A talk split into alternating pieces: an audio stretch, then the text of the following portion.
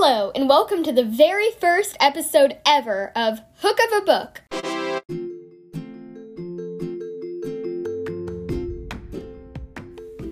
I'm your host, Ellie Mano, age 11, and before we start reviewing our first book, I'm going to give you a brief overview of Hook of a Book. In this podcast, I will choose a book that I've read, give you a summary, read a passage or two from it, and give you a good understanding of the story. Sometimes I'll invite guests, like friends who have also read the book, onto the show as well. I can't wait to get started, so let's do this!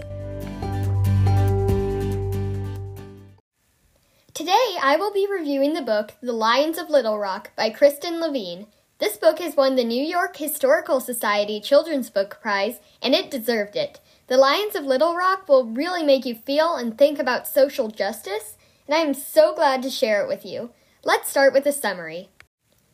Marlee Nisbett is 12 years old and starting 7th grade in Little Rock, Arkansas, 1958.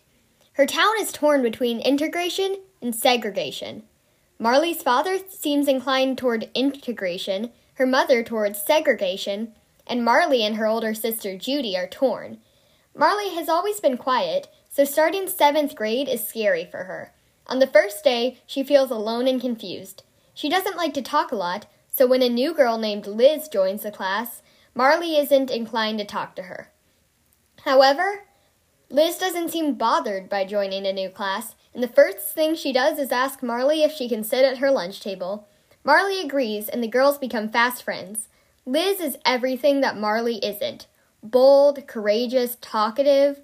But then, Liz doesn't come to school one day, or the next, or the next.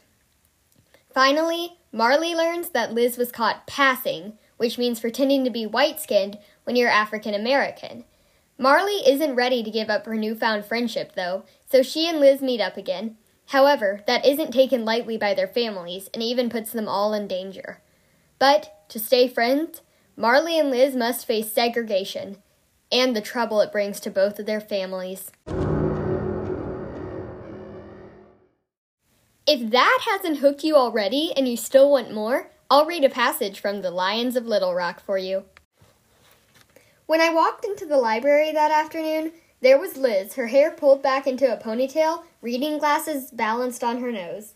When she saw me, she pulled off the glasses and waved. Hi, Marlee, she said with a smile. I wasn't sure you'd come.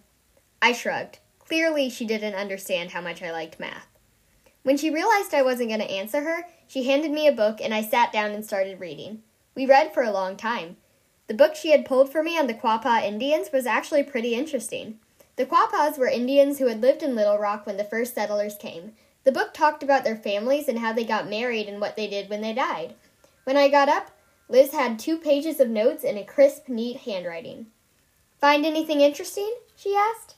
I nodded. What? I passed her a book and pointed to a paragraph about what they did with orphan children. She read it quickly. Cool. Hey, we could do this for the class. Put on some sort of pretend ceremony, pick some kids to be the orphans and some others to be the fathers. That would be interesting, and more fun than just reading a boring old paper out loud. Only one problem, she said. I looked at her. You have to talk, she said. I mean, during the presentation. I shook my head. I did not talk in front of the class. That would be like asking me to walk down the street in my underwear. You have to at least say something. I just looked at her. If I do all the talking, people will think I did all the work, and that's not fair. She was right, it wasn't fair, and I didn't care. I did not give oral presentations. It's important to face your fears, said Liz. It makes you a better person. I thought about uh, how I was pretty good just the way I was. We stared at each other for a long moment. If it was a staring contest she wanted, I knew I'd win. Sure enough, she looked away first. I tell you what, she said. My mother has a whole book on magic squares. You speak during our presentation, and I'll give it to you. Just when I thought I'd gotten the best of her, she went and turned it all around. A book of magic squares? There was no way I could resist that. And from the smug look on her face, I was pretty sure she understood how much I liked math after all.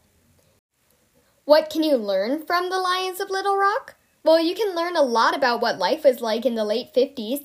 I learned about how people felt flying in airplanes when they were new, what people ate, how people dressed, and most importantly, How African Americans Were Treated. This book takes place around the turning point of segregation, and I strongly recommend it. Now, here's something for the grown ups. This book is amazing, and if you're a parent listening with your child, you might want to read it together. I have to say, it does contain some hard topics like segregation in the 50s. However, it's a good book for kids ages about 9 and t- or 10 and up. Thanks for listening to Hook of a Book. I, Ellie Mena, will be back soon with another book to recommend for you. See you soon!